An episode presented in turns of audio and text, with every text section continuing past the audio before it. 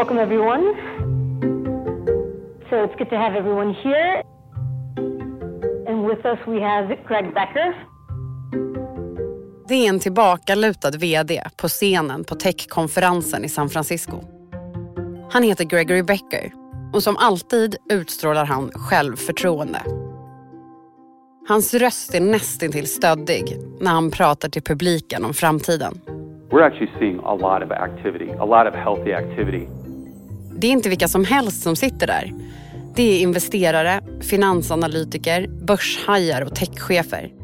I stort sett alla som är något inom techvärlden. För dem förkunnar Gregory Becker, framtiden för branschen är ljus. Och därför är den också ljus för hans bank, Silicon Valley Bank. De har överlevt ett turbulent år, säger han. Men nu ser han optimistiskt på det som komma skall. So when you hear the narrative about how slow it's gotten, it's like, wow, it must be across the whole stack. And it's actually not, not true. We certainly believe now is a great time to start a company. Men det han inte berättar för publiken, det är att han bara någon vecka innan den här konferensen mottog ett samtal från ett av USAs största kreditvärderingsinstitut, Moody's. De förklarade för honom att hans välrespekterade bank var på väg att bli nergraderad till en så kallad skräpobligation. Och bara en dag efter konferensen i San Francisco kommer Silicon Valley Bank, som blivit ett nav för USAs techvärld, att ligga i spillror. Från Dagens Nyheter. Det här är Spotlight. Idag om bankkollapsen som kan få 2008 års finanskris att blekna. Jag heter Evelyn Jones. Gregory Becker står ofta på scen. Den där gången i San Francisco var långt ifrån den första. I sin roll som chef för techbanken Silicon Valley Bank är han van vid att självsäkert berätta om framtiden för industrin. Det har gått tre år sedan den globala ekonomin kraschade.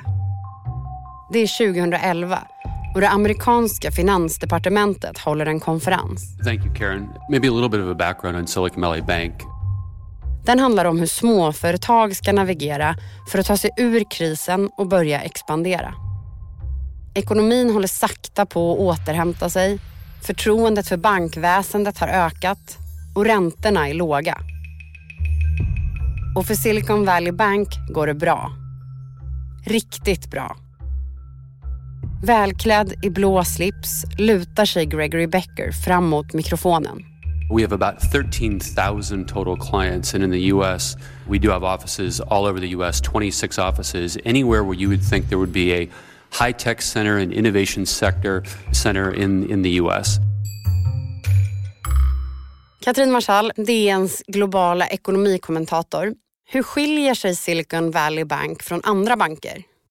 Det är en bank som är väldigt tydligt inriktad på techbranschen och på att finansiera så kallade startup-företag och på olika sätt erbjuda dem tjänster. Så den är, den är nästan mer en del av ett ekonomiskt ekosystem som handlar om tech än den traditionella finansbranschen. Och får en annan kultur på grund av kunderna som man jobbar mot och också att man helt enkelt befinner sig i Kalifornien som är annorlunda från Wall Street. Yeah, I think we've run out of time here, so uh, Great. Thank you, appreciate the time. Yeah, it's great. Thanks, Thanks, Greg. everybody. Och Gregory Becker är en person som jobbat på Silicon Valley Bank i 30 år. Och en månad efter att han sitter på den här konferensen på Finansdepartementet så blir han då chef över banken. Men efter finanskrisen 2008 så återhämtar sig marknaden ändå förvånansvärt snabbt. Och en av de branscher som går bäst är techbranschen. Ja, man skulle nästan kunna säga att efter att finansbranschen kraschar i 2008 års finanskris så är det techbranschen och startup-sektorn, inte minst i USA, som börjar booma och driva världsekonomin. Och det kastas förstås pengar över techbranschen. Google, Facebook och andra techjättar öppnar kontor i Silicon Valley och många techföretag kan slå igenom just på grund av kapital från banker som Silicon Valley Bank.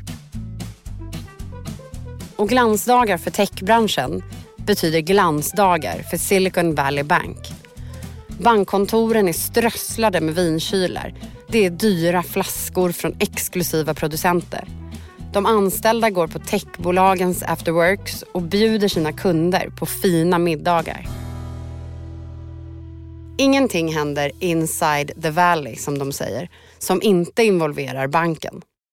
Och i mitten av 2010-talet händer det mycket i techparadiset i norra Kalifornien.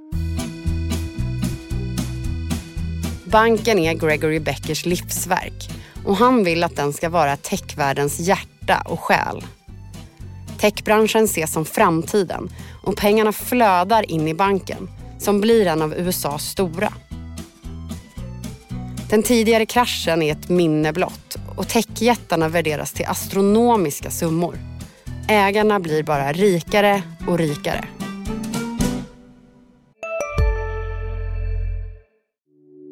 Hej, Ulf Kristersson här. På många sätt är det en mörk tid vi lever i. Men nu tar vi ett stort steg för att göra Sverige till en tryggare och säkrare plats. Sverige är nu medlem i Nato. En för alla, alla för en. Har du också valt att bli egen? Då är det viktigt att skaffa en bra företagsförsäkring. Hos oss är alla småföretag stora och inga frågor för små. Swedeas företagsförsäkring är anpassad för mindre företag och täcker även sånt som din hemförsäkring inte täcker. Gå in på swedea.se företag och jämför själv.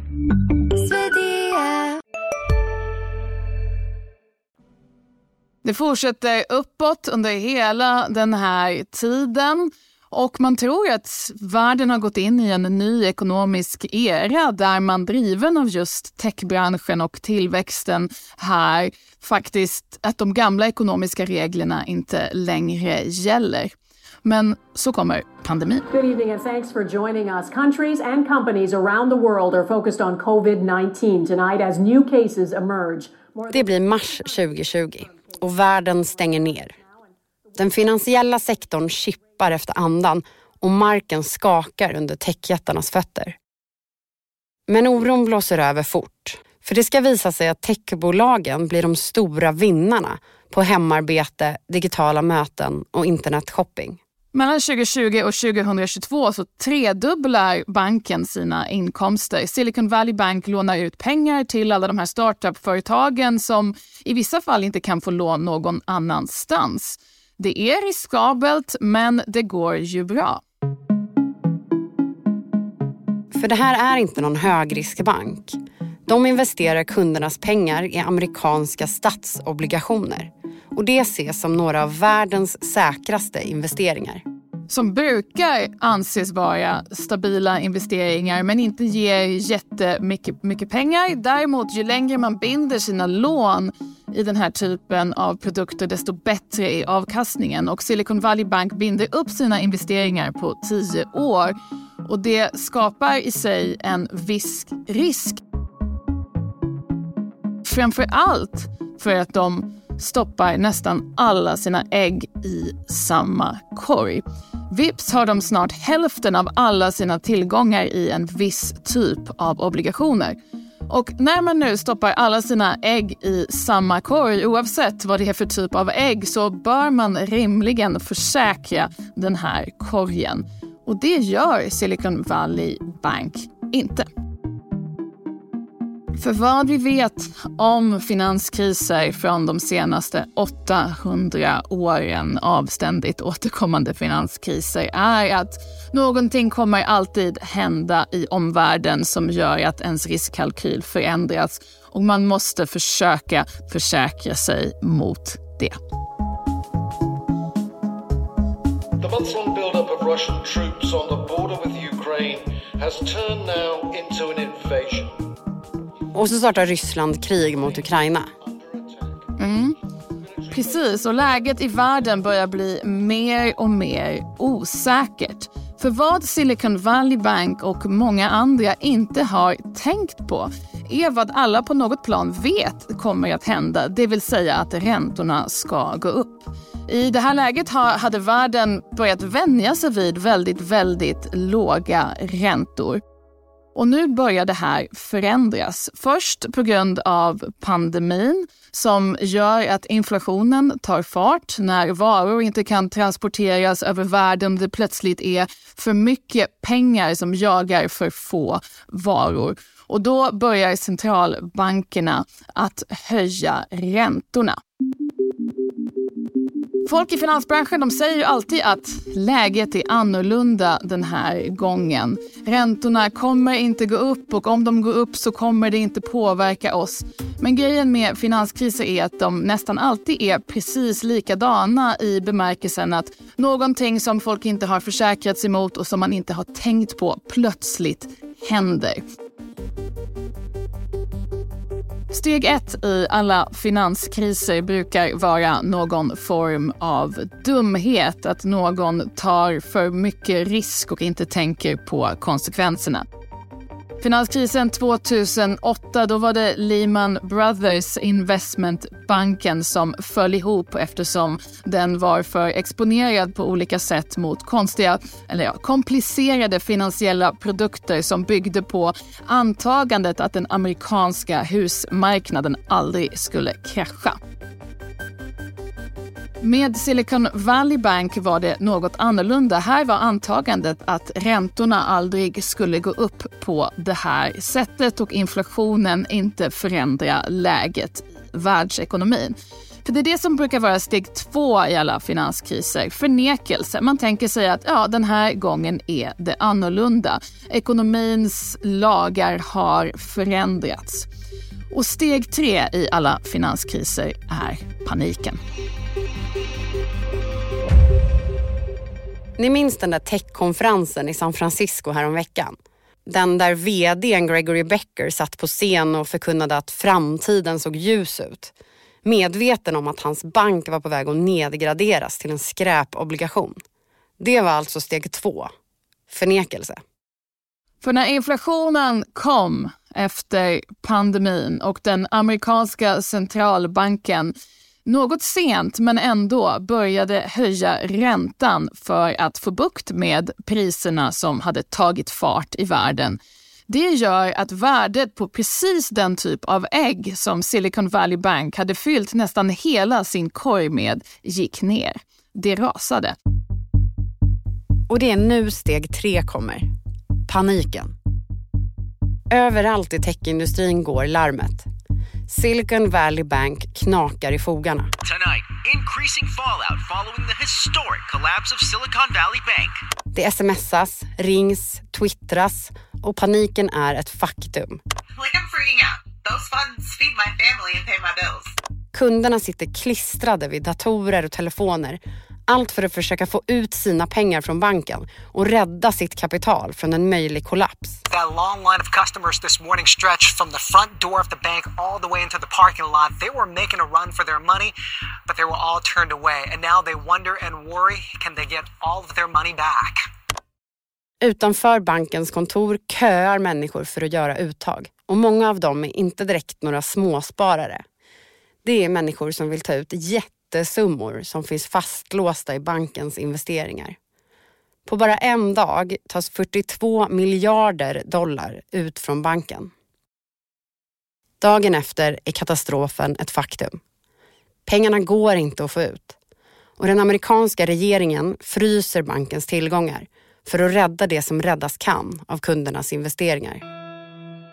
Hela banken kraschar och den gör det snabbare än man kunde tro att den här typen av bankkollaps kunde ske.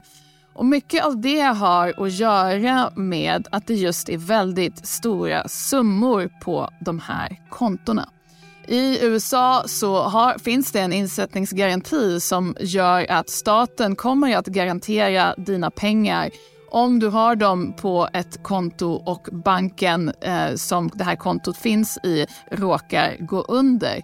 Men den här amerikanska insättningsgarantin gäller bara upp till 250 000 dollar. Och grejen med Silicon Valley Bank är att det här är en speciell bank. Det här är väldigt rika individer som har mycket pengar på kontona och det är inte minst företag, techföretag som har väldigt stora summor på sina konton. Därav paniken som sprider sig så snabbt att banken kollapsar snabbare än vad många kunde tro. Gregory Beckers tid på tronen är över.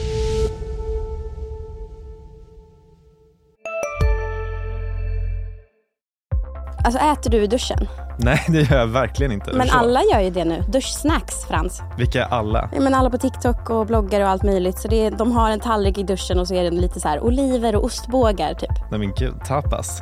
Där drar jag gränsen. Jag, jag kan sträcka mig till duschöl. Men annars så får man torka sig innan man hugger in på godsakerna. Ja, men lyssna på Nära vänner, en podd med mig Fanny och dig Frans med Expressen. Viktiga nyheter. Hej, Synoptik här. Hos oss får du hjälp med att ta hand om din ögonhälsa.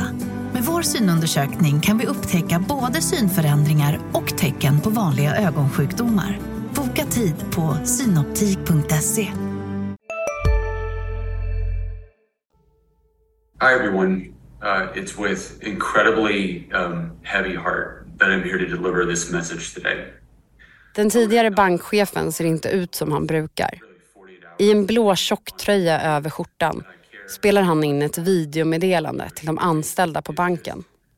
Borta i självsäkerheten och stöddigheten. I'm trying to look past that and focus on uh, two things. Um, one, I'm focusing on you and thinking about the ultimate outcome of what this could be despite this incredibly difficult time. Bankkontorens tömda. Afterworksen på techbolagen är över. Tusentals anställda har förlorat jobbet. Och den amerikanska bankövervakningsmyndigheten har tagit kontroll över hans livsverk. Den näst största bankkollapsen i amerikansk historia är ett faktum. Och nu sprider sig oron över världen. start with the troubled global banking sector. European markets have closed down more than 3%, spooked by a major sell-off of shares in the Swiss banking giant Credit Suisse. Coming days after the collapse of the US-based Silicon Valley Bank has prompted fears of a full-blown crisis in the sector. Och frågan är, vad är det här för krasch? Är det bara Silicon Valley? Kommer det här sprida sig på samma sätt som krisen 2008 spred sig från investeringsbanken Lehman Brothers? Så Katrin, vad säger du då? Är den här nischbankens fall början på ett nytt 2008? Jag tror ändå inte det. Det är sällan som krisen är en total repris på den tidigare krisen. Um, det här var en medelstor bank. Uh, det spelade roll att man i USA 2018 avreglerade. Eh, man tog bort många av de regleringar som man hade satt på bankerna efter just kraschen 2008 för specifikt den här, typ, den här storleken av bank som då Silicon Valley Bank var.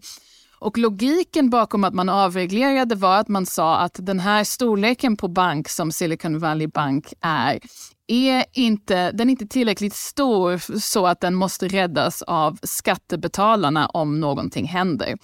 Och nu har ju förstås de här händelserna bevisat att banker av den här storleken visst kan behöva räddas av skattebetalarna.